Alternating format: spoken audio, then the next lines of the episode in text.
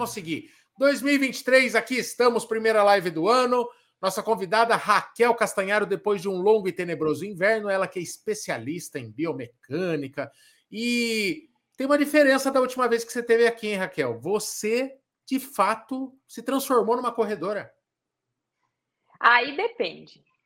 Depende do que você classifica como corredora. Daí mas, já vai. mais ferrenha, mais ferrenha. Eu percebo que você pegou ah, não, um gosto diferente pela corrida. Ah, é que, cara, é isso, né? Tive dois filhos. Então, acho que a última vez que eu vim, se pá, tava grávida. Então, né? Tive uma gestação de alto risco. Aí pari, aí amamentei. Isso em um, né? Desde que a gente se conhece. Aí, de novo, engravidei de novo, alto risco de novo, pari, amamentei. Então agora eu acho que eu tive tempo mesmo de correr mais e de fato peguei mais gosto mesmo, assim, quis, vão, tô com vontade de correr maiores distâncias, que coisa que eu não, não tinha antes. Então, acho eu, que é isso. Eu achei que você ia falar que ela era corredora porque inaugurou na São Silvestre, né? Agora já pode falar na Também. família que é corredora. Maratonista. Maratonista. Uma das debutantes. Ontem tivemos. Bom, São Silvestre é uma meta pessoal muito legal, né? Se você começa a correr ali no primeiro semestre ali. Tem muita gente que bota de meta correr uma São Silvestre. Gostou da bagunça? Muito, muito. É, estava falando para eles offline, achei zero perrengue, estava preparada para o perrengue, organizado. Me falaram que não, primeiro quilômetro fica que nem uma sardinha andando. Cara, eu corri. Eu corri mais devagar do que eu corro, mas eu corri o tempo inteiro. Não teve lata de sardinha caminhando, não. Foi devagarinho, mas foi uma delícia. É, uma galera escreveu no meu Instagram: ai, que horror a prova, não dá para você performar o bicho. Se ah. tivesse para performar, não vai, não vai, não vai. Vai, vai para vai para outro lugar. Bueno, lo que, lo que sí sabemos que nuestra querida Raquel es corredora, es maratonista, lo que sí no es, es danzarina de ballet, ¿ok? Eso sí que no es. Con direito de, a capote. De, después de esa, de ese piruete que estaba que quería hacer y qué bueno que fue do lado interno do metrô, porque si cae de este lado, já hoje teríamos uma faixa preta aqui, não. Ô, gente, mas vocês estão achando que todo mundo me conhece? Eu quero te paraquedas aqui. Ô, gente, então, eu sou, eu sou Raquel. Presente, presente. Para você saber do tombo, você vai lá no meu Instagram, que é esse aqui, esse aqui, arroba Raquel Castanharo, e eu falo sobre biomecânica. E aí eu fui brincar de balé, que eu fui bailarina. E aí, ó, quando eu era criancinha. Aí fui dar umas piruetas, só que tô velha agora, né? O labirinto já não é igual quando você tá velho, né? O equilíbrio já vai se perdendo. Aí eu caí, um tombo, mas mandei-lhe uma legenda ali que você vai aprender sobre biomecânica. Eu usei meu tombo para ensinar biomecânica, que é mais ou menos isso que eu faço. Eu uso o meu Instagram para falar sobre biomecânica, que é o nosso jeitão de correr, para quem não me conhece. E eu sou fisioterapeuta e, e corredora, é isso aí. Ô, Raquel, é, é, o teu dia a dia na clínica, basicamente, é, é, você tem desde o corredor que quer tentar melhorar a biomecânica em busca de uma performance e tal, até pessoas que já têm um quadro de dor, e aí a gente sabe que o corredor vai muito mais pela dor do que pelo amor. É, pessoas que te procuram para identificar a origem de uma lesão, porque a gente tende, o corredor tende a tratar o sintoma, né? A dor, Isso. quando ela já surgiu. Mas tem muitas dores, e aqui, é, nas nossas perguntas, aqui a galera mandou um monte de pergunta no Instagram, e fica muito claro isso, a reincidência. Quando você não age, não atua na causa, é muito. É, tem um nível muito grande de reincidência. Aí eu queria saber de você o seguinte: você, eu já vi vários conteúdos teus que você não é muito favorável de ficar revolucionando a biomecânica das pessoas, assim. Quero saber se primeiro se, está, se é. é. isso. E outra, se assim, se está mais ligado a preparar o corpo para o jeito que você corre, ou tentar mudar o jeito que você corre. O que, que, tá. que tem que fazer? É assim. Existe uma coisa e que se chama evidência científica, que talvez na pandemia ficou um pouco mais popularizado. Qual é a diferença da minha avózinha que benze o joelho da pessoa quando a pessoa está com dor? Minha avózinha do interior, e aí a comadre dela estava com dor no joelho, minha avó ia lá com um paninho, uma agulha e fazia uma reza e benzia o joelho da vizinha. Qual é a diferença desse tipo de abordagem para um profissional da saúde? O profissional da saúde se baseia em evidência científica, no que foi testado que realmente funciona como vimos na pandemia, né? Tem remédio que tem evidência que funciona, remédio que tem evidência que não funciona. É, tratamento que a gente sabe que funciona, tratamento que não funciona. Então, quando a gente olha para evidência científica, a abordagem de biomecânica ela não é revolucionária. Quando a gente olha para evidência científica, por exemplo, a gente vê que girar demais o braço não é um problema. Então, se não tem evidência científica, por que, que eu vou ficar enchendo o saco do corredor que ele tem que girar menos o braço? Eu vou abordar o que eu tenho base, dados, testes que funciona. O que, que funciona para biomecânica? Para prevenção de lesão, é principalmente absorver bem o impacto. Quando a gente corre, o nosso corpo ele recebe um impacto que chega a três vezes o nosso peso. Então, eu que tenho mais ou menos 50 quilos, tenho que lidar com 150 quilos de impacto em cada pisada. E tudo bem, o corpo ele, tá, ele foi feito para isso. Alguns profissionais que não entendem de corrida falam: ah, que horror, a corrida é uma atividade de alto impacto. É, é uma atividade de alto impacto, três vezes teu peso. Mas seu corpo foi desenhado e ele é capaz de cuidar disso. O seu corpo. Então, seus músculos, sua articulação, seu joelho, seu quadril, sua panturrilha, seu quadríceps. E às vezes o que acontece é que o corpo da pessoa está despreparado para isso. A pessoa taca-lhe o pé no chão com muita força e isso aumenta o risco de lesão. Ou a pessoa tem uma restrição de mobilidade, então a perna não consegue absorver esse impacto. Isso é o que mais importa de biomecânica para lesão. Quando a gente pensa em performance, rendimento, o cara que quer correr mais rápido, o que é ruim dentro da biomecânica é frear demais. Como é que a gente freia demais? Imagina que você quer dar um pique ali até a parede da tua sala e frear bruscamente. A gente normalmente se joga, se a gente quer frear, a gente se joga para trás e joga a pernona lá para frente, né? Pensa bem, se você quer frear. E tem corredor que corre assim. Então, essa frenagem excessiva prejudica o rendimento e é uma coisa então que a gente intervém. É, agora, todo o resto, ah, a pessoa gira demais a cabeça. Ah, e o pé faz assim, o pé faz assado. Quando eu fico é, mexendo nessas coisas, eu não estou me baseando em evidência científica. E aí é tipo dar cloroquina para Covid. É a mesma coisa. Você está fazendo uma intervenção que não tem embasamento científico. É que a gente não entende a biomecânica como um remédio, mas é um remédio. Toda, tudo que você faz numa pessoa, ela pode ser um comprimido, pode ser uma massagem, pode ser uma intervenção de biomecânica. Então, por isso que eu não revoluciono, porque eu sigo o que tem científico. E aí, quando a gente olha para a ciência, eu falo, Ih, palestrinha, né? Mais 30 segundos, só acabou. É... quando, a gente, quando a gente olha para a evidência científica, a biomecânica, vamos pensar em lesão, né? Biomecânica, vou pensar que a lesão ela é um quebra-cabeça, cheio de peças. Biomecânica é uma peça. Ixi, vão chegar crianças aqui, crianças peladas ainda por cima. Oi, uma criança pelada. Diga oi. A vida tá. como ela é. É, tá calor, pessoal.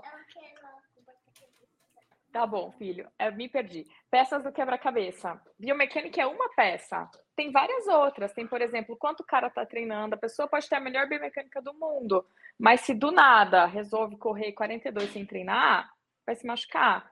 Tem coisas comportamentais. Vocês sabiam que privação de sono e estresse aumentam dor? Então, assim, você sempre correu, você sempre fez seu longão lá, no mesmo ritmo, tá tudo bem. Aí, do nada, começa a doer seu tendão. Pô, o que que mudou meu tendão? Não mudei nada, não mudei o tênis, não mudei o treino, não mudei o terreno, não mudei nada. Às vezes, você não dormiu bem há três noites e isso aumenta a dor no tendão. Ou você tá com um job, um trabalho estressante, tem que entregar um sei na reunião, estresse prolongado aumenta a dor. Então, são muitas coisinhas juntas. Biomecânica é só uma coisinha.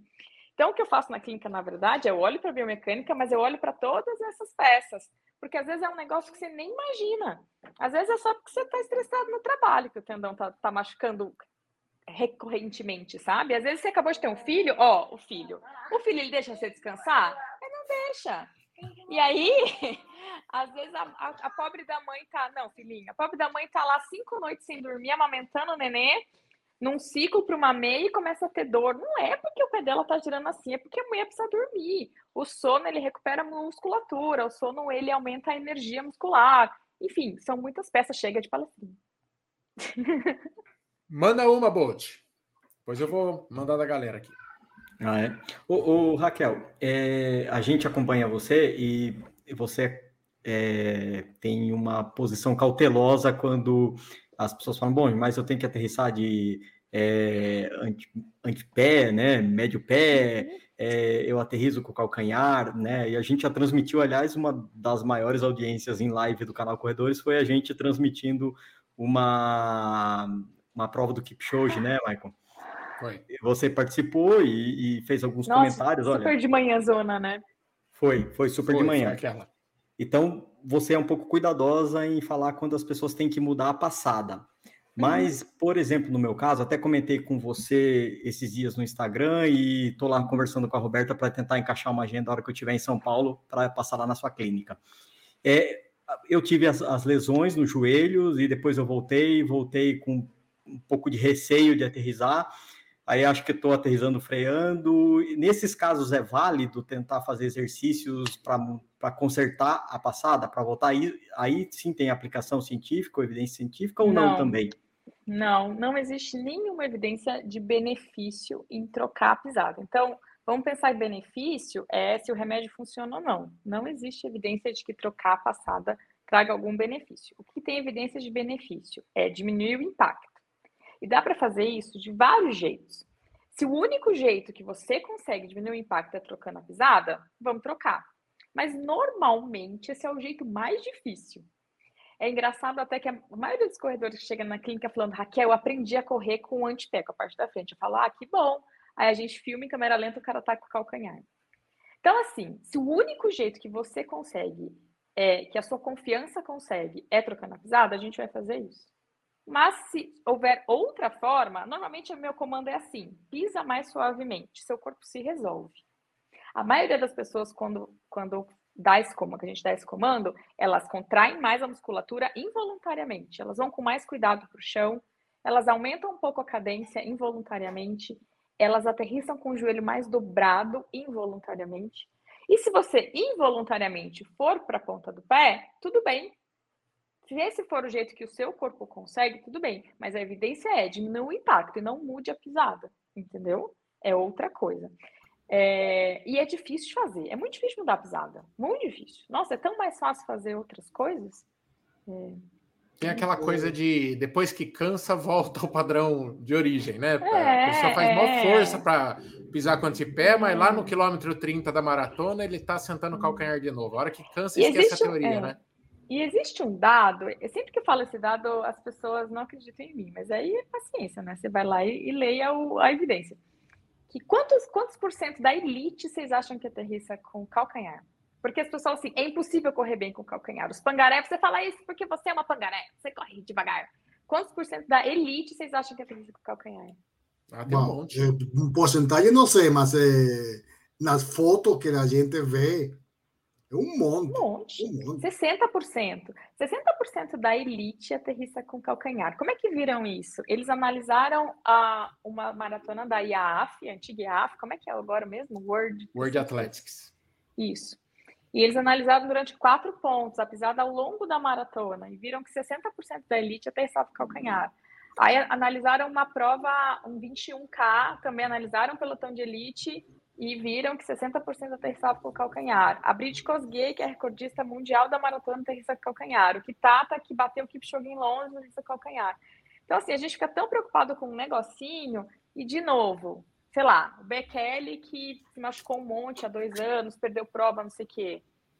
Às vezes nem era biomecânica que era um problema para ele. Dificilmente é biomecânica. O Bekele tem uma biomecânica super linda, igual o Kipchoge. Às vezes era, sei lá, ele tá ficando velho, é, às vezes ele não estava fortalecendo direito, às vezes ele estava estressado, às vezes é, ele está com uma falta de mobilidade. Tem outras coisas. O corredor, quando ele se machuca, ele pensa em duas coisas. Isso também é dado científico. Ele pensa que falta alongamento e ele pensa que está com o tênis errado. Essas são as duas coisas que ele pensa primeiro. Essas duas coisas normalmente estão no final da lista. Tem 500 coisas mais relevantes antes. Pode até ser que seja uma falta de flexibilidade, pode até ser que seja o tênis, mas é lá para o final da lista, é muito difícil ser isso, é muito raro. Então existe essa incompatibilidade do que realmente é real, realmente é real, ótima frase. A mãe, está cansada já, gente. E, e, do que e do que as pessoas acreditam, né? Mas o, o Raquel, um, um tema pensando aqui no que você comentou agora, em la pisada, algo que é muito comum em esses corredores é o, o barulho que eles não fazem na, na hora de que eles correm, a elite, certo? Você vê a eles correndo e passam ao lado seu, não fazem barulho. Eles não fazem, não fazem, não fazem. Eles correm com, mesmo muito rápido, eles normalmente têm uma ótima absorção de impacto. São pessoas muito treinadas, né? Ô, Raquel, Normalmente... para aquele nosso amigo que corre do nosso lado no longão, é mais importante do que o antepé, retropé e tal, é aquele chamado pé de marreta. Eu tenho uns amigos que parece é. que eles estão. É o contrário do pé de pano, sabe o pé de pano, o famoso pé de pano que, que entra na casa durante a madrugada, casa de pessoas. O, o, tem uns pé de marreta que corre aqui na, é, junto com a gente aqui que parece que vai quebrar o chão. Isso é hum. mais preocupante Sim, do ponto de vista de biomecânica. Muito mais. Não, isso é o preocupante. O tipo de pisada é zero preocupante. o, o Sérgio, é o, o Sérgio usa um termo, né? O Sérgio Rocha usa um termo corridinha ninja, né? ninja. né? Que é, é isso. É isso. É, é você tentar ser mais silencioso é uma mostra que você está conseguindo absorver melhor. Exatamente. Algum barulho sempre faz, porque né, tem três vezes o teu peso contra o chão, então algum barulho vai fazer. Mas a gente sabe, é isso. Você sempre tem um amigo que fala, nossa, tá bem chegando um amigo, né? Que é aquele pá, elefantão. É. Esse cara, ele tem uma pisada mais forte. Uma, a gente sabe, é, é, é, intuitivo. Quem bate o pé no chão forte sabe que tá batendo forte, o treinador sabe, os amigos tudo sabe. É um pouco intuitivo. Como é que melhora isso? Tem vários jeitos, que é uma das coisas que a gente faz na clínica. Primeiro tem que entender, essa pessoa tem força? Para controlar impacto, ela precisa de força muscular. Às vezes não treina força, a panturrilha está esquecida lá, coitada. É, primeiro tem que dar força. Ele consegue fazer, tem gente que tem a perna super rígida, não consegue fazer. Então tem vários jeitos de melhorar o impacto. Para cada pessoa tem um caminho. E aí, de novo, Michel, pode ser que o seu caminho seja mudar a pisada. Muito raro, muito raro. Eu, eu mudei pisada, cara, eu atendo corredor, nossa, sei lá, 13 anos, 14, sei lá. Eu acho que eu fiz esse trabalho de mudar a pisada de umas três, quatro pessoas na vida. Assim. Porque uma, uma pessoa, por exemplo, já estava na quinta fratura por estresse no calcanhar. Aquele calcanhar, sei lá, porque era tão frágil. Não, vai, então vamos, vamos, vamos tirar o calcanhar daí, vai, por exemplo. E já fiz ao contrário, uma pessoa com a quarta fratura por estresse no antepé, a gente mudou. Falou, não, não dá mais para você aterrissar com o antepé, já é a quarta fratura, então vamos mudar. Tem, tem a situação inversa também. O, o, Raquel, aqui uma pergunta aqui da, da galera, o Paulo, se não me engano, é canelitis, a famosa canelitis, algo que todo mundo vai ter, ou se, se não já teve, vai ter várias vezes. Como, que fazer para evitar ou que seja o menos menos comum possível, não? É, vamos pensar no quebra-cabeça, né? São várias pecinhas que a gente tem que cuidar. Da biomecânica para canelite, o mais relevante é absorver bem o impacto. Aí tem outra pecinha, que eu chamo de pecinha entre capacidade e demanda. Capacidade é o que o teu corpo aguenta fazer, demanda é o que você está fazendo. Se a demanda está maior que a capacidade, a canelite vai para o brejo. Então, como é que está essa balança? Como é que está seu treino? Então, nessa balança entra quanto você está treinando? Você está cumprindo a planilha bonitinha ou está fazendo mais que o treinador pediu? É, você está fortalecendo? Você está dormindo, descansando? Porque tem gente que, sei lá, não faz day off a vida inteira e acha que vai dar conta para sempre. Não vai, vai chegar uma hora que vai estourar. Se a pessoa não. Até elite tem dia de descanso, né? É, ou um dia muito leve. Então, capacidade de demanda entra nisso, se está equilibrado. Dá para entender o que eu estou falando? Uhum. Tem algumas e... questões comportamentais interessantes. Então, como eu falei para vocês, estresse prolongado é uma coisa que pode aumentar o risco de lesão. Então, é uma coisa comportamental. A gente tem que, enfim, tentar lidar com isso. Quem tem dor há muito tempo, normalmente quem tem dor há mais de três meses, a gente classi... a dor muda. A gente já classifica essa dor como dor crônica. Às vezes a gente acha que dor crônica é só velhinha que tem dor nas costas, né? Mas na verdade, nós quatro aqui, a gente pode ter dor crônica se a dor for persistir por mais de três meses. Aí é totalmente diferente. E entra muita coisa comportamental. Entra, por exemplo, medo, medo aumentador. É só ver criança neném toma vacina, continua dormindo. Meu filho de 5 anos falou vacina, ele fica com medo, é como se estivessem matando ele. A dor aumenta se a gente está com medo, a dor aumenta se a gente está ansioso, a dor aumenta se a gente está hipervigilante, que é, ai meu joelho, ai meu joelho, meu joelho está machucado, ai meu joelho, meu joelho. Você fica o tempo inteiro, você bota uma luz, assim, um holofote em cima da dor. Tudo isso é comportamental. Então, para a gente cuidar da canelite, tem que cuidar de todas essas peças. Pode ser que o amigo ali tenha a biomecânica perfeita, só que ele esteja com uma fraqueza de panturrilha, por exemplo, ou ele esteja sentando cacete no treino mais do que o corpo dele aguenta naquele momento. pode ser que ele esteja passando, que ele esteja hipervigilante já. Já teve canelite outras vezes, ele fica com medo da canela. Então, qualquer dorzinha, como ele está hipervigilante, o cérebro faz assim com a dor. Puff! Uma coisa que em mim seria só um incômodo, nele é uma dor enorme, porque o comportamento muda a dor. Então, são várias pecinhas, gente. Por isso que na clínica eu até falo que a avaliação ela é além da biomecânica, porque se a gente olhar só para biomecânica, a gente vai não vai estar tá olhando para o nosso corpo, ele é muito complexo, são muitas coisas que a gente tem que olhar. Para vários casos, às vezes o que sara a pessoa é uma conversa. De assim, meu filho, ó, vamos conversar aqui sobre esse teu negócio de não sentar o cacete todo o treino, fazer mais do que seu treinador pediu. Bom, entendeu? O, Ra o Raquel, você falou a questão da demanda, que é o, o volume, e como evita? Volume e né? intensidade, é, né? É, volume e intensidade, mas e o fortalecimento? É só o fortalecimento da panturrilha para evitar canelite, que acho que é uma das coisas, junto com facite plantar, é uma das coisas que eu mais tenho medo de ter. É, qual, o que eu devo fortalecer para evitar, não para tratar? Tá, para evitar.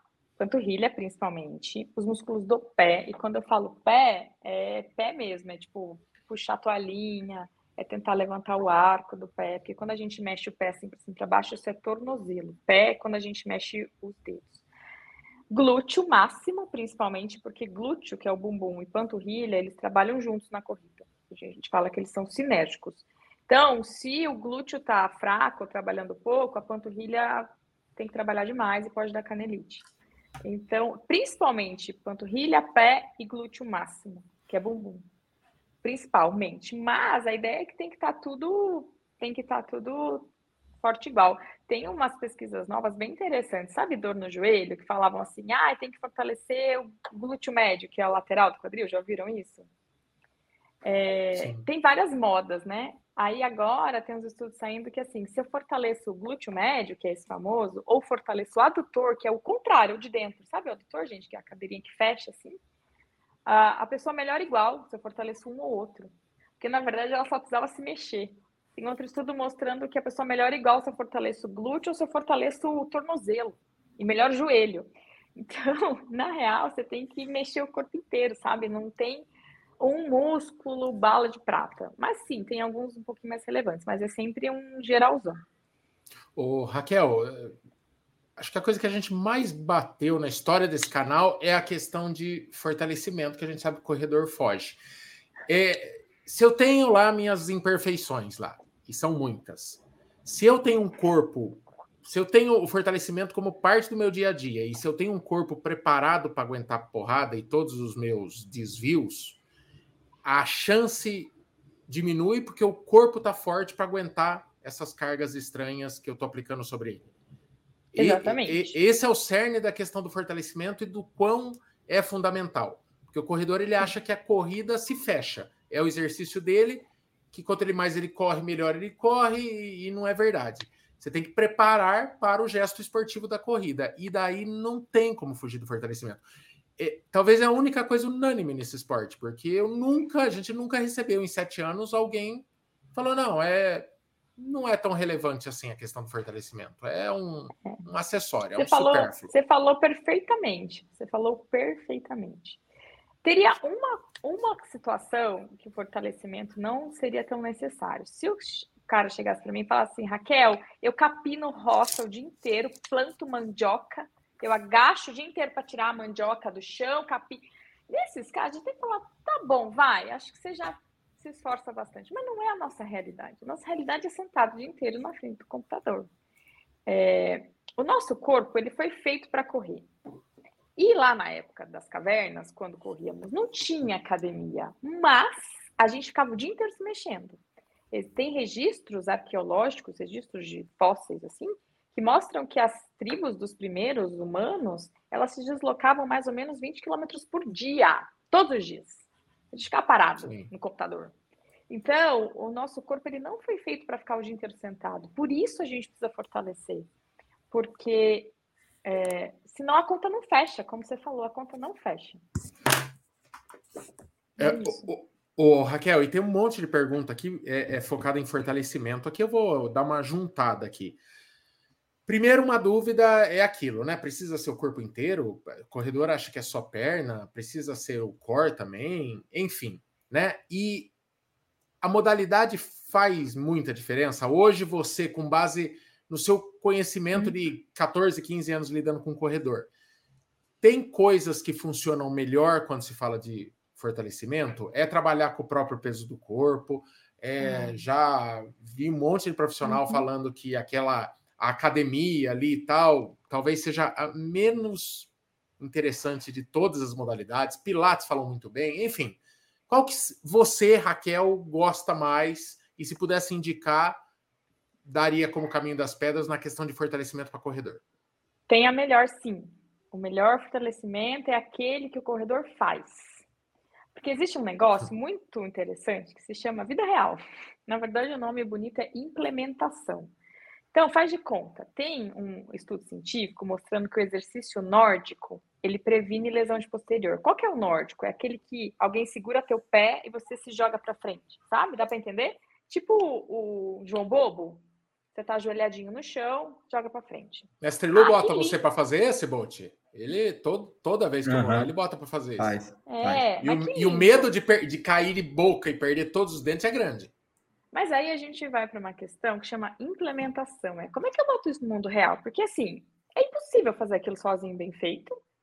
Hum, quem, qual a porcentagem de pessoas no mundo que tem personal trainer para segurar teu pezinho? Então, assim, mundo real, né? Então, quando a gente bota no mundo real, a gente vê que o mais relevante é aquilo que a pessoa consegue botar na rotina dela.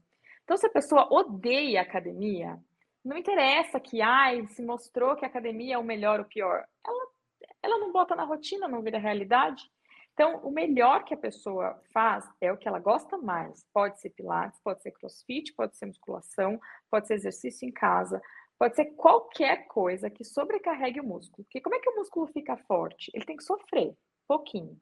O músculo sofre um pouquinho e nessa, na recuperação da sofrência, ele termina mais forte.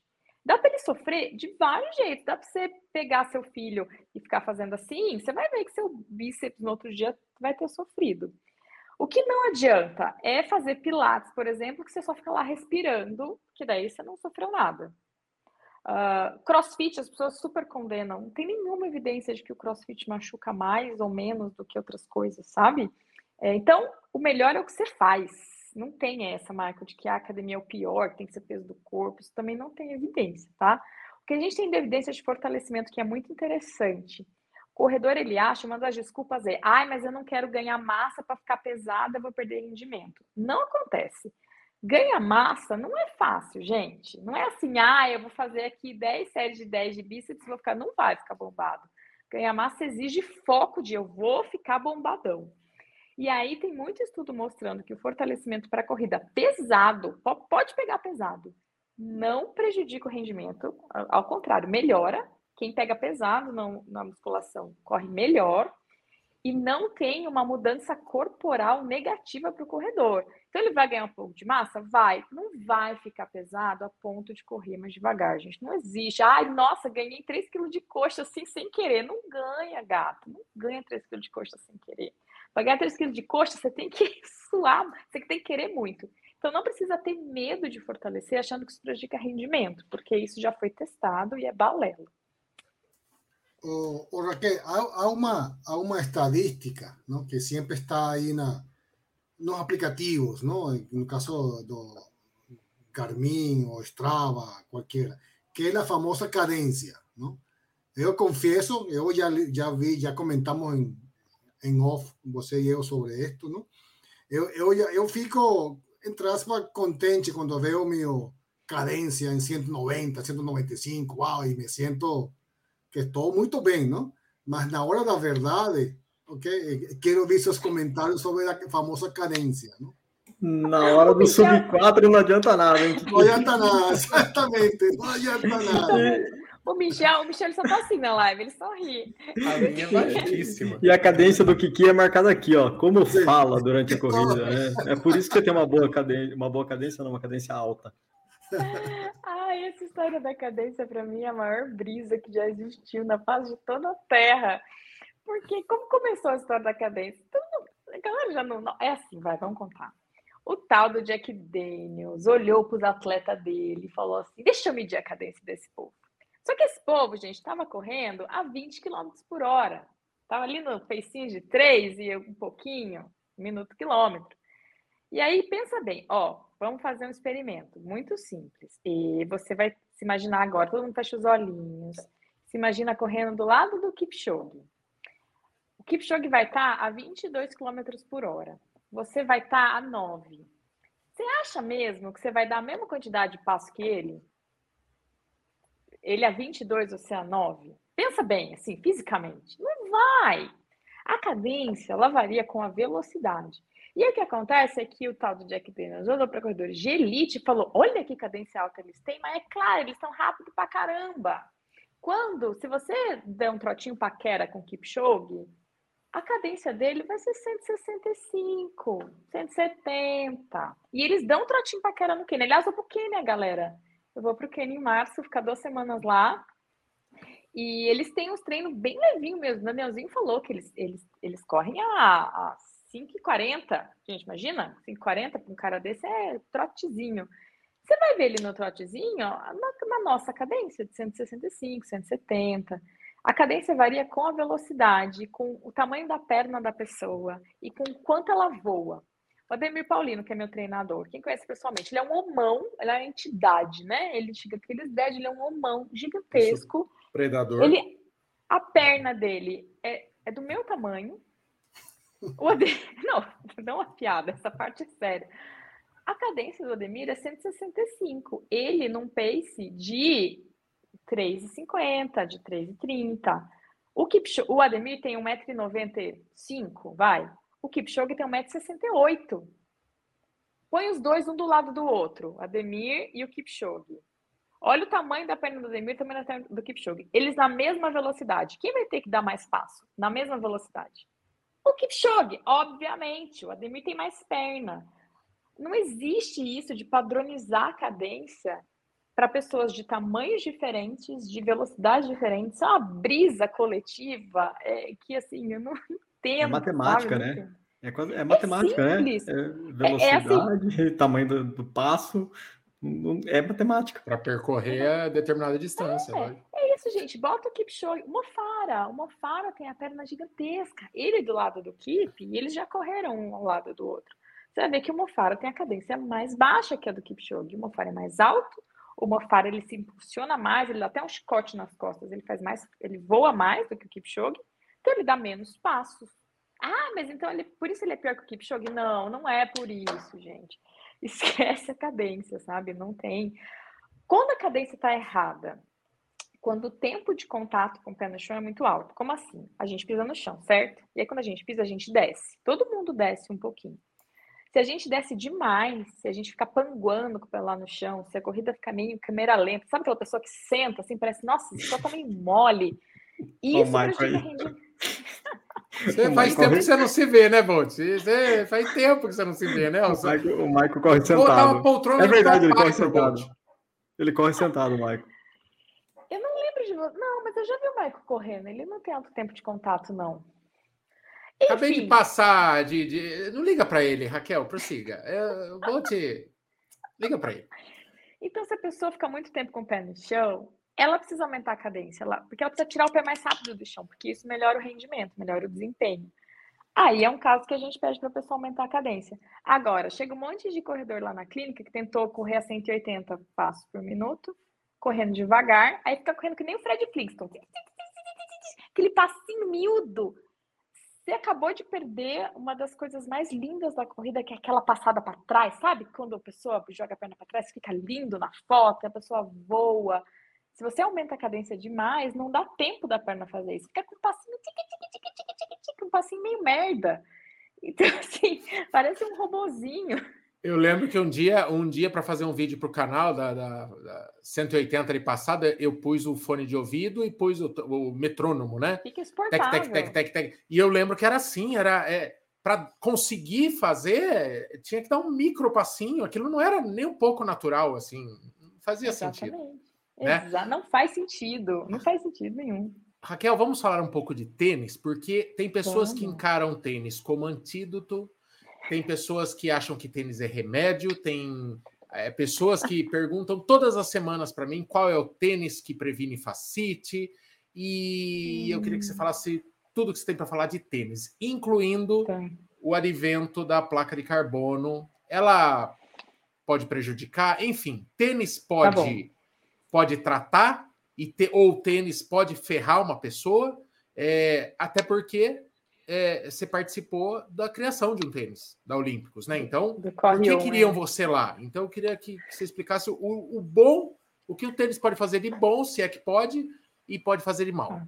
É, e, e, fala se tênis, se tênis com placa é para todo mundo, se é para ir na tá São bom. Silvestre trotar pace de oito. Gente, eu sou subversiva, vocês, acho que ninguém fala de tênis como eu falo. É, é assim, Vamos lá. Existe um negócio que chama Cochrane. A Cochrane é uma organização mundial que é a mais respeitada do mundo inteiro sobre evidência científica. Então, quando a Cochrane, o que a Cochrane faz? Ela pega e faz um resumão de tudo de científico que existe sobre determinado tema. E ele é muito rigorosa. Então, se está publicado na Cochrane, é muito confiável, sabe? A, Co a Cochrane acabou de publicar esse resumão sobre tênis de corrida. Foi agora em dezembro, novembro, super recente, tá? Quente ainda. Eles olharam para tudo: se amortecimento reduz lesão, se o drop reduz lesão, o tamanho do tênis, se prescrever tênis para precisar da pronada ou supinada reduz lesão. Qual foi a conclusão, conclusão da Cochrane, baseada em estudo científico? Tanto faz tênis, o tênis não muda nada, muda nada. Usa o tênis que você gostar, que você quiser, tanto faz. Então, se você gosta do tênis grandalhão, se é feliz com ele, ele é o tênis para você. Se você gosta do tênis sequinho, está acostumado, é feliz, usa esse. Não existe nenhuma evidência científica confiável, robusta, assim, boa, falando que tem que ser tênis XYZ. É isso que tem de científico. Então, é mais simples que a gente pensa. É assim, pôs no pé, tá feliz? Tá gostosinho? Cabe no bolso? É esse. Fim. Simples assim. É... Sobre tênis com placa. A gente não sabe se esse tênis machucam ou não. Isso é especulação. Quem fala, ai, não pode usar todo dia que machuca, tirou isso do nariz. Não existe esse teste. Pode ser que se a gente testar, o tênis previna a lesão. Nunca foi testado. Então, tem que tomar cuidado com. Obrigada, pois aí. Tem que tomar cuidado com essas especulações, porque as especulações, de novo, é tipo cloroquina para Covid. Não tem evidência. A gente não sabe se esses tênis machucam mais. Qualquer pessoa pode usar? Qualquer pessoa pode usar. O que, que esse tênis com placa faz? Ele potencializa a coisas que o nosso corpo já faz. Então, por exemplo, quando a gente vai impulsionar, quando a gente joga a perna lá para trás, por que, que a gente corre? A gente faz força com a perna, daí nossa perna empurra o chão para trás. E por ação e reação, lembram? Leis da física, da escola? O chão empurra a gente para frente. Então a gente faz força para trás, o chão empurra a gente para frente e a gente corre. Para fazer isso, a força da perna tem que ser transferida para o chão. E alguma coisa tem que estar tá ali no meio de campo, entre a perna e o chão. O que está entre a perna e o chão? O pé. Aí o pé, naturalmente, nesse momento, entra numa posição de trava óssea. O pé fica rígido. O que, que os gênios fizeram do tênis com placa? Botaram a placa lá, rígida pra cacete, que é mais rígida que o pé. Então, o tênis transfere melhor, com mais eficiência, a força da perna para o chão. Coisa que o nosso pé já fazia, só que uma placa rígida faz isso melhor. Além disso, a placa, quando a gente corre, a gente dobra o dedinho, né? Se todo mundo pensar, a gente dobra o dedinho, né? Quando a gente vai impulsionar.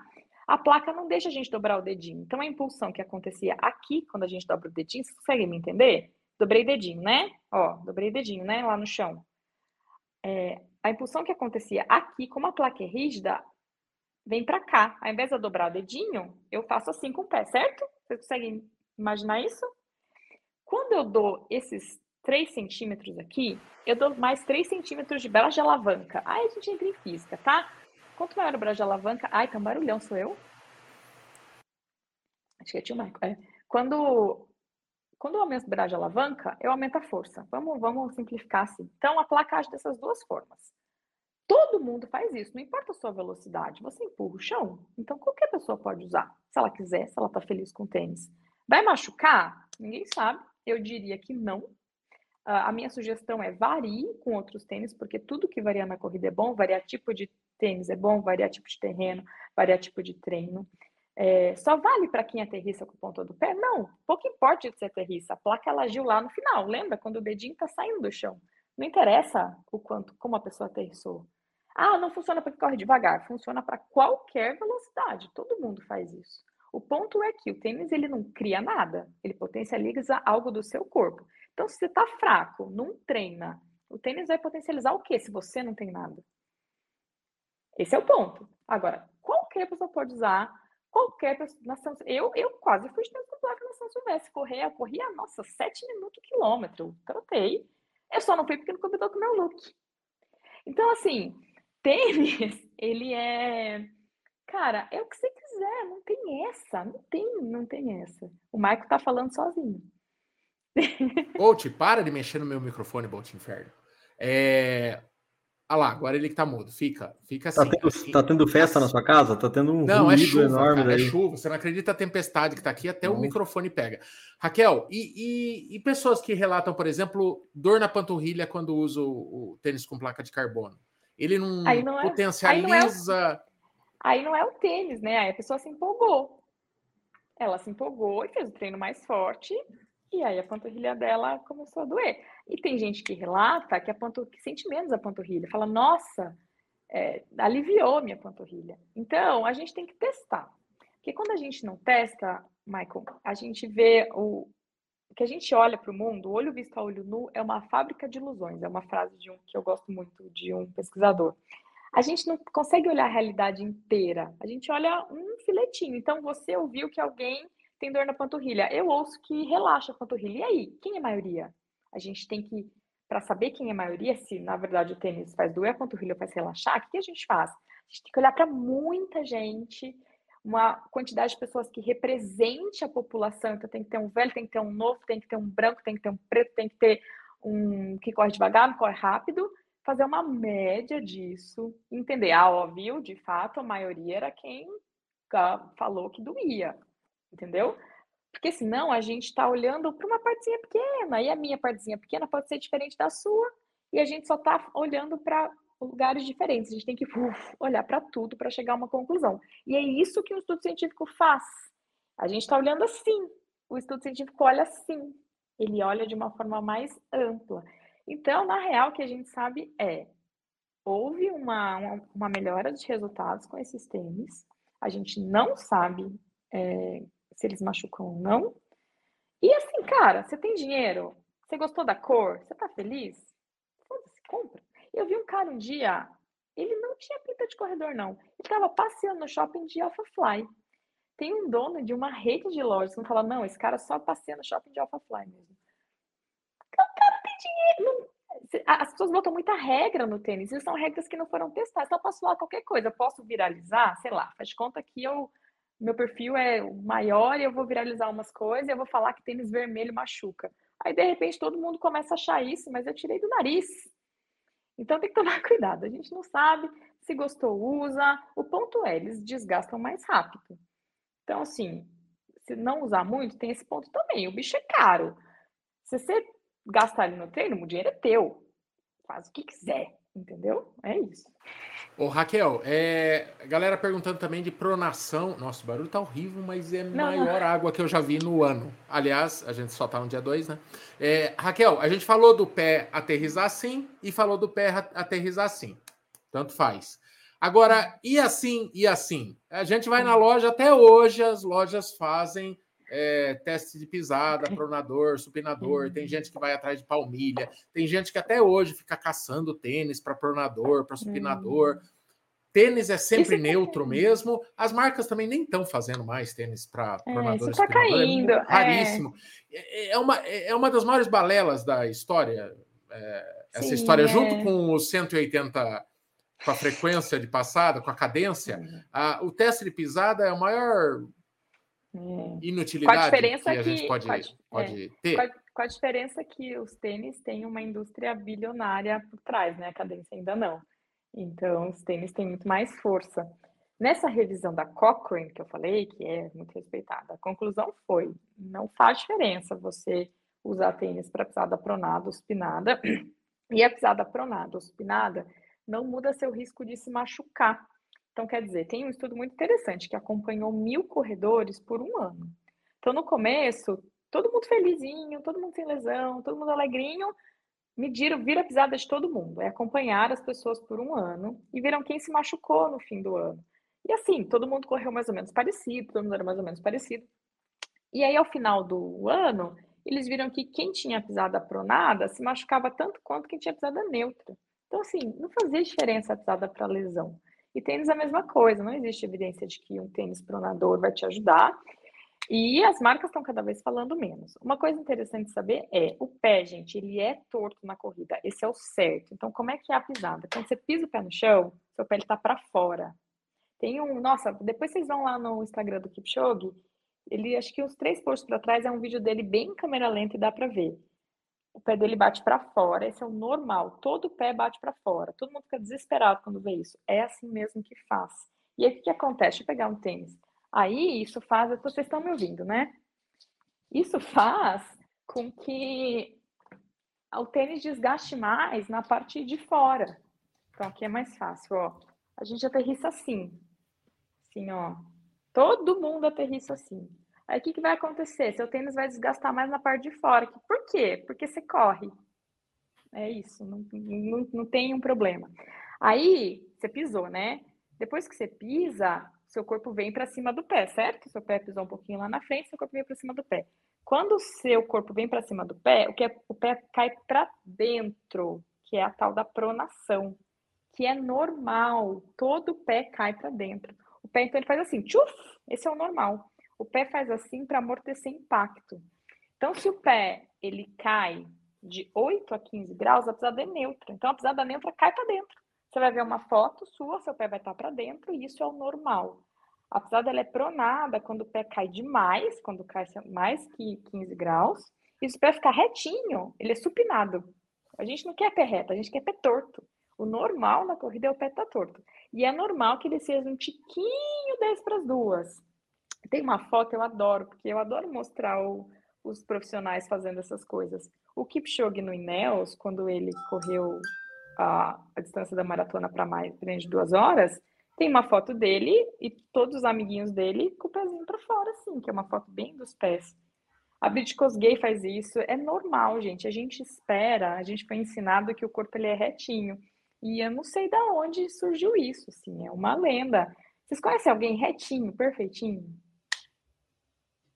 Então, porque não tem. Quando a gente decidiu ficar em pé, nos primórdios da nossa espécie, isso veio junto com desalinhamentos. A gente decidiu ficar em pé, com a gente ficar em pé, o normal, o esperado para o nosso corpo é que a gente tenha desalinhamentos.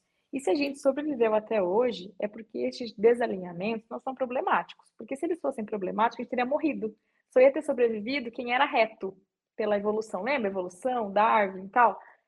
Se fosse um problemão, quem estava torto teria, teria, morrido. E a gente está aqui, torto. E, e numa corrida, posso... numa corrida como a, a, a de ontem, né? É, como a São Silvestre, como é, é, curioso, é até uma forma de matar o tempo, assim, às vezes. Eu fico vendo como todo mundo é diferente de todo mundo, né? Como tem corridas esquisitíssimas, me consolam às vezes, que são muito mais estranhas que a minha, e, e, e, e a verdade é que o raro é você ver alguém que corre bonito, assim, né? Aquela uhum. plástica toda que não seja um profissional. O corredor corre muito estranho de todas as formas, né? Com o uhum. braço estabanado, com os pés abertos, e alguns reúnem tudo isso, que é o caso do Bolt, né? Mas não, não tem que perder o sono por conta disso. O lance é fortalecer. Cara, é. Alguém colocou aqui, acho que foi a, a Tamburos aqui, que é a nossa freguesa, freguesa aqui do, da live. Comer, você ainda não falou de alimentação, como que ela entra nessa conta. Mas comer, dormir, fortalecer é, seria a trilogia do sucesso, além de treinar corrida, lógico, para melhorar. É, a corrida, a, a, alimentação também tem papel preponderante nessa história aí, Raquel? Deve ter, mas aí eu sou mal informada, porque eu não sou muito ligada nesses estudos. O que eu sei Existe alguma correlação entre perda de peso muito grande e alguns tipos de fratura por estresse? Então, pessoas que emagrecem demais, assim, emagrecem mesmo, 30 quilos, 40 quilos, nesse processo o metabolismo muda muito e elas ficam com o osso mais frágil por um momento. A alimentação com certeza influencia na força muscular, então se você não tem o aporte de proteína necessário, uh, eu acho que vai ter algum problema, mas aqui tô no achismo, aqui tô no tirando do nariz, como eu falei. Essa outra eu sei que tem evidência, o resto eu não sei. Mas que a gente saiba para prevenção de lesão, não existe uma alimentação exata. O que tem é que se manter minimamente equilibrado, né? Beleza, ó, vamos, uma pergunta aqui do Washington Ribeiro de Macedo. Mandou 10 lão para a firma. É, doutora Raquel, estou há cinco meses sem correr, sem tempo nem ânimo. Porém, sinto dores nas pernas diariamente, como nunca senti mesmo treinando para maratona. É por estar parado ou é da cabeça? É, Washington, né? Washington pode ser infinitas coisas. Pode ser de você estar parado, pode ser você falou que você está triste, desanimado, você pode estar com alguma questão psicológica, assim, psicológica no sentido de, sei lá, será que você, você tá bem da cabeça? Tipo, você já conversou com alguém sobre isso, né? Aqui, é depois o nome aqui fica chato, por exemplo, você pode estar com uma depressão, e a depressão aumenta, pode dar dor no corpo, por exemplo. Pode ser que você esteja com alguma doença vascular, você tem que investigar isso presencialmente. Se quiser na clínica, depois você marca, ou ir a um médico, porque pode ser infinitas coisas. Como eu te falei, né? Tem aquele quebra-cabeça de várias pecinhas. Então pode ser um tantantão de coisas. E se você sente dor na perna todo dia, uma pessoa jovem, tem que investigar. Porque você pode, sei lá, tá com uma trombose e tá aí fazendo pergunta na live. lá investigar com um profissional da saúde. Mas, ô, Maico, sabe o que eu queria te falar? uma das pessoas que corre mais estranho no planeta Terra, ela é a melhor corredora do mundo. A Brit Kosgei corre assim, ela tá essa batedeira. Ela tem tudo que as pessoas acham errado, tudo. Eu amo ela. Porque o joelho dela cai, ela gira, e aí o pé dela faz assim, e ela me corcunda. E ela é a melhor corredora do mundo. Em mulher é muito mais frequente a gente ver desalinhamento por causa da anatomia da mulher. Como a nossa pelve é mais larga, é mais fácil desequilibrar. Então, se a gente olha para uma prova de elite feminina, mas não tem uma que é retinha. Não tem. E, e a gente é ângulo, as pessoas viram assim, ai, Raquel, você corre tão bonita. Eu, é ângulo, sou blogueira, vocês acham que eu sou boba? Quando me filma de ladinho, eu tô uma gracinha. Se me filmar de costa, o meu pezinho faz para forinha, assim. Aí, o que, que as blogueiras fazem? Elas não mostram. Aí você me vê correndo pessoalmente, bota lá meu número de peito no, na Fotop, pode botar, 4403. Você vai ver. Eu peguei as bonitinhas, né? Mas tem momentos que eu tô cagadinha. E todo mundo é assim. Faz, façam isso, gente. Pega as, as blogueiras famosas, pega o número de peito delas e bota na Fotop depois de prova, que vocês vão ver. Olha, essa é bacana, eu achei legal isso aí. Até porque é, é, é, gozado esse padrão que se criou é, da blogueiragem, né? É, eu já falei disso, disso também, mas é estranho essa coisa super no ar, né? Tem algumas que saltam.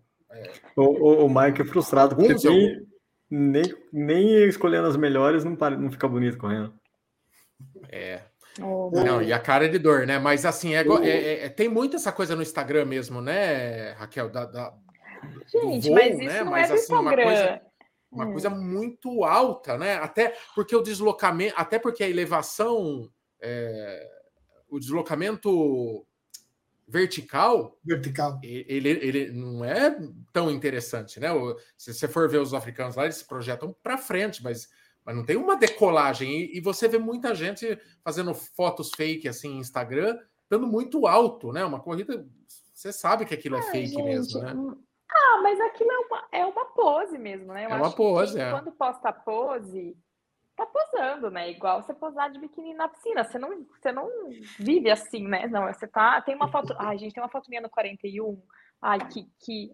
Foi lá que a gente se encontrou. Eu tô toda cagada, porque eu não vi que estavam tirando foto minha. Eu tô assim, ó, bebendo, bebendo breja, toda corcunda, com a barriga assim. Se eu tivesse visto o fotógrafo, né? Ah, então, todo mundo, né? Instagram, é. então, então, assim, eu não, eu não ligo muito para essas fotos posadas porque é uma pose, tá tudo bem, a gente posa mesmo.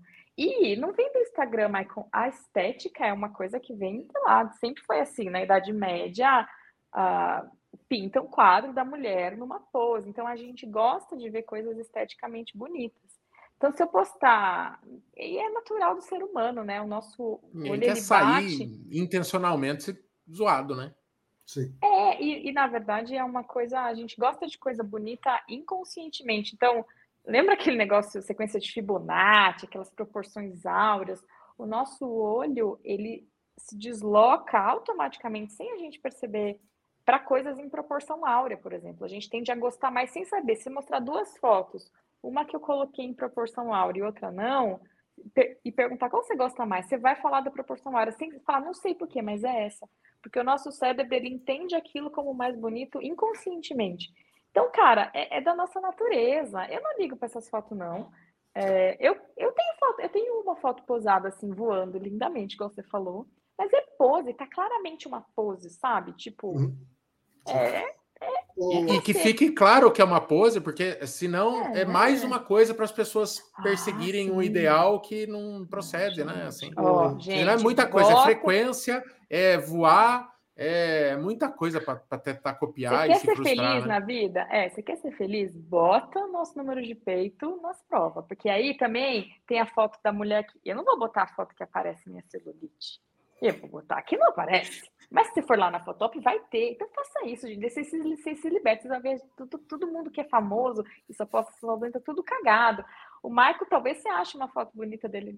Mas o Michel é, é, é ele é galãzinho, né? Do, do canal. É, bonitinho. né? É, é, né? é, o Bruno. Eu, eu, Bruno, fico, Bruno. Eu fico de reserva do Bruno, ah, enquanto o Bruno está lá na Itália. Bruno, ah, é não. Empate, Michel, empate, empate. Ele é radar, ele é radar. Bruno é radar de fotógrafo. Oh, Jamais oh, saiu mal numa foto. Oh, oh Raquel, eh, um tema que já perguntei para você já em, não sei, um evento, são os, os, os famosos braços. O que fazemos com esses braços nas corridas? O que podemos Deixa fazer? ele. Nada, não foi nada, Kiki. Da onde, da onde que tiraram que tem que ter um braço assim assado? Chega para abrir de cosgueia, recordismo mundial, e fala: seu braço é uma merda, hein, minha filha? Você vai falar? Você tem coragem? Fala assim, ou, ou, grita no Ibira assim, ou, você tá correndo errado, hein? Tá, tá errado o braço. Kiki, não tem Mas regra. que tem fiscal, tem, né? Ixi. Tem, então. O ponto é, você está seguindo uma regra que foi inventada baseado em nada. Eu posso inventar uma regra que é isso, a camiseta vermelha é ruim. E aí, se eu bater nessa tecla por 30 anos, daqui 30 anos, ninguém vai estar usando camiseta vermelha e vão estar perguntando na live, Raquel, e a camiseta vermelha, hein? Pode? Você entendeu? Não tem embasamento, Kiki. Olha a Britcos Gay, tá? Ela é só um exemplo. Tá bom, vamos ver evidência científica. Não existe. A evidência é o melhor movimento do braço é aquele que a pessoa faz naturalmente. O que a gente sabe é restringir o movimento do braço prejudica rendimento. Como é que eles restringem? Eles amarram. Então, se correr assim, vai ser ruim. Que se correr assim, vai ser ruim. Agora, se você corre balançando ou não, vem da sua personalidade, vem do tamanho do seu tronco. O braço na corrida, ele serve para como um contrapeso. Então a gente impulsiona a perna, né? Faz força. Se a gente não tivesse braço, quando a gente impulsiona a perna, o tronco ia girar demais. Aí o que, que o braço faz? Ele balança para outro lado, né? Que vai uma perninha, vai o bracinho contrário, né? Uhum. Ele balança para equilibrar o tronco. Então, isso vai depender do tamanho do seu tronco, do tamanho da sua barriga, da força que faz para impulsionar, do tamanho do seu braço. É, depende. Então, pode ser que para equilibrar o meu tronco, o meu braço ele mexa assim. Para equilibrar o seu, você tem que girar um pouquinho mais. E aí falam, né? Tem que correr com o braço 90 graus do lado do tronco. Quem corre assim? O Tom Cruise em Missão Impossível, o Mr. Bean, quem mais corre assim? E o Forrest Gump. São três pessoas no mundo, porque se você olhar na São Silvestre em qualquer prova, o normal é a pessoa Kipchoge, corre o bracinho aqui, ó, dinossaurinho. Isso é o normal. Aí pega e fala, o braço tem que ser 90 graus para levar o tronco. Mas ninguém corre assim, cacete. Da onde que... Da onde? É, sabe assim? É, são regras que as pessoas criam bem intencionadas. Mas, assim, minha avó também tem boa intenção quando ela benze o joelho. Agora, o Michel tinha uma lesão de menisco. Você quer fazer uma cirurgia com conhecimento científico? Você quer que minha avó benza? Qual você quer? Sei. Aí cada um, cada qual, né? Oh, eu prefiro. Você, você quer tomar vacina ou você quer tomar remédio para piolho? Para não morrer de Covid? Aí você escolhe. Entendeu? Ô, Raquel, é, quando alguém que chega lá é, para investigar uma causa de uma dor com você e tal, qual, quais os requisitos que a pessoa precisa preencher para você falar, eu quero que você pare de correr? Eu acho Nossa. que você tem que tratar disso sem correr.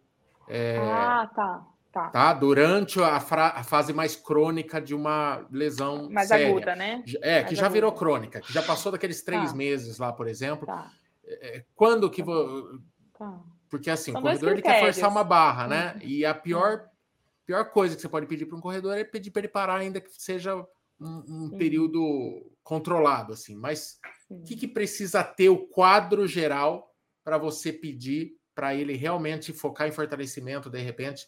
e deixar a corrida em stand-by ali um mês, dois meses? Nossa, mas um mês, dois meses, só fratura.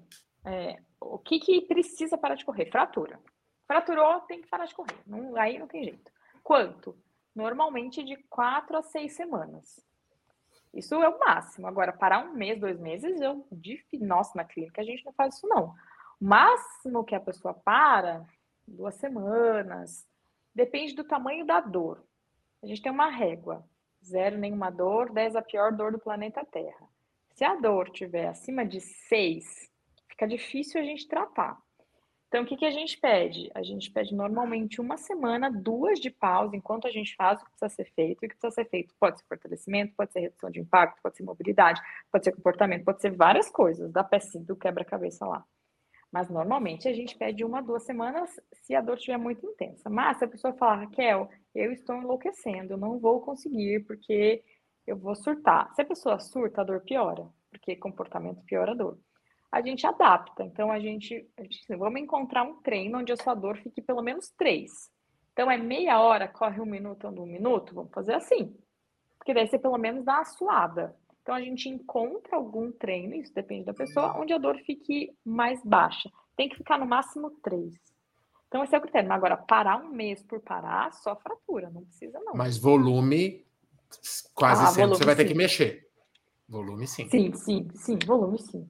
Você não vai, talvez, seguir a planilha para performar. Que a gente consegue te manter correndo para manter a sanidade mental. É, mas performar, aí de fato fica difícil. É, tem um monte de gente perguntaram de hernia de disco, de um monte de lesão no nível amador, é, é, você, né, sem, sem pensar em performar e tal, é, praticamente não, não existem lesões que aposentem corredor, Raquel, assim. Tipo assim, você vai ter que diminuir. Vamos supor, teve uma época aí que depois de, acho que estava na sétima cirurgia aí, o Bolt já estava achando que ia correr 5K. O sonho dele já, ele já tinha ajustado a régua dele ele estava feliz da vida se ele pudesse correr 5K. Acabou que deu tudo certo, voltou, já correu maratona. Mas assim, pode ser que você tenha que ajustar, mas dificilmente aposentar. Tem que ser algo num nível não de gravidade existe. que dificilmente não. comete um, um amador. Exatamente. Tem que ser uma doença crônica, por exemplo, esclerose lateral amiotrófica. Você vai ficar. Se você ficar de cama, aí não, mas de resto, lesão ortopédica não existe existe ajustar a régua. Mas é raro. Nesses muitos anos, eu acho que eu atendi, de novo, duas, três pessoas que queriam fazer maratona e tiveram que se contentar com a meia. Um caso que tinha uma artrose de quadril muito severa, já muito, muito, muito, muito severa, e voltou. O cara chegou na clínica sem andar, não conseguia nem andar. Tanta dor, tá correndo meia. Então, assim, não, ele queria maratona, mas assim, para ele que estava sem andar correr meia, tá maravilhoso. E alguns pouquíssimos casos, normalmente, com o tempo, tem que ter paciência, como o Michel teve, a pessoa consegue voltar para o nível que ela, que ela tinha antes, mas tem que tratar e tem que ter paciência. Muito bom. Raquel, dê o seu serviço, fale tudo que você quer falar. É, fala da clínica, fala do perfil, fala do Quênia, fala de curso, fala do que você quiser. O espaço é seu e vamos passar. É... Do balé. Bom, gente, aí. Do balé. É, vai lá ver eu caindo, gente. É um tombo. Gente, que tombo. Doeu a minha bunda. E, como é que eu ia fingir, gente? Puta dor. Então, ó, lá no meu perfil eu falo sobre biomecânica, sobre lesão, aí lá tem o telefone da clínica, que é uma clínica que atende só corredor, uma clínica de fisioterapia. A gente trabalha em São Paulo, um de, em São Paulo, em Moema. A gente atende online também, a gente atende gente do Brasil inteiro, gente de fora do Brasil. É, bastante gente online, bastante mesmo. Então, de qualquer lugar do mundo você pode passar com a gente a gente cuida dessas várias pecinhas, né? De biomecânica, de comportamento, a gente resolve o problema. Esse a gente, é isso que eu falo, a gente resolve o seu problema ou te faz correr mais rápido caso você queira, claro, sempre com um treinador junto, porque só fisioterapia não vai adiantar nada. É, eu tenho um curso online para corredores, que é o Viva Corrida, onde eu ensino tudo isso de biomecânica, o que, interessa, o que, não interessa, como é que escolhe o tempo, que, que você não gastar dinheiro à toa, tipo, para que, que serve a meia? Eu vou te explicar para que, que ela serve. Aí, se você quiser gastar o dinheiro naquilo, você gasta, porque o dinheiro é teu. Gasta como você quiser, mas aí você vai gastar sabendo. Você quer o tênis com placa? Você compra, mas aí você vai comprar sabendo o que, ele faz, como é que funciona, que bonitinho. Nesse curso tem planilha do Ademir Paulino, que é esse meu treinador que eu falei para vocês, que é esse homão lindo, alto, maravilhoso. Tem planilha de corrida dele, de 5, 10, 21, 42, tem fortalecimento, é bem completinho. Cola lá no meu Instagram e aí a gente vai conversando. Muito bom, é isso. Fechamos a primeira do ano, vai virar um podcast daqui a pouquinho. Daqui a pouquinho amanhã, que eu estou com panes aqui no computador hoje. E é isso. Beleza? Ficamos assim. Beijo nas crianças, Jesus no coração. Amanhã, 19 horas, São Silvestre. Ambulância, vexames, alegria e bebedeira. Certo? Até amanhã, amiguinhos e amiguinhas. Tchau para vocês. Tchau, tchau. E, tchau, tchau, Raquel. E o Brunão segue sofrendo com o fuso horário, hein? Fica não acaba a... nunca, não acaba não nunca acaba, o fuso horário com a Itália. Até quando acaba. É misterioso. Fica com essa. Tchau. Tchau, amigos.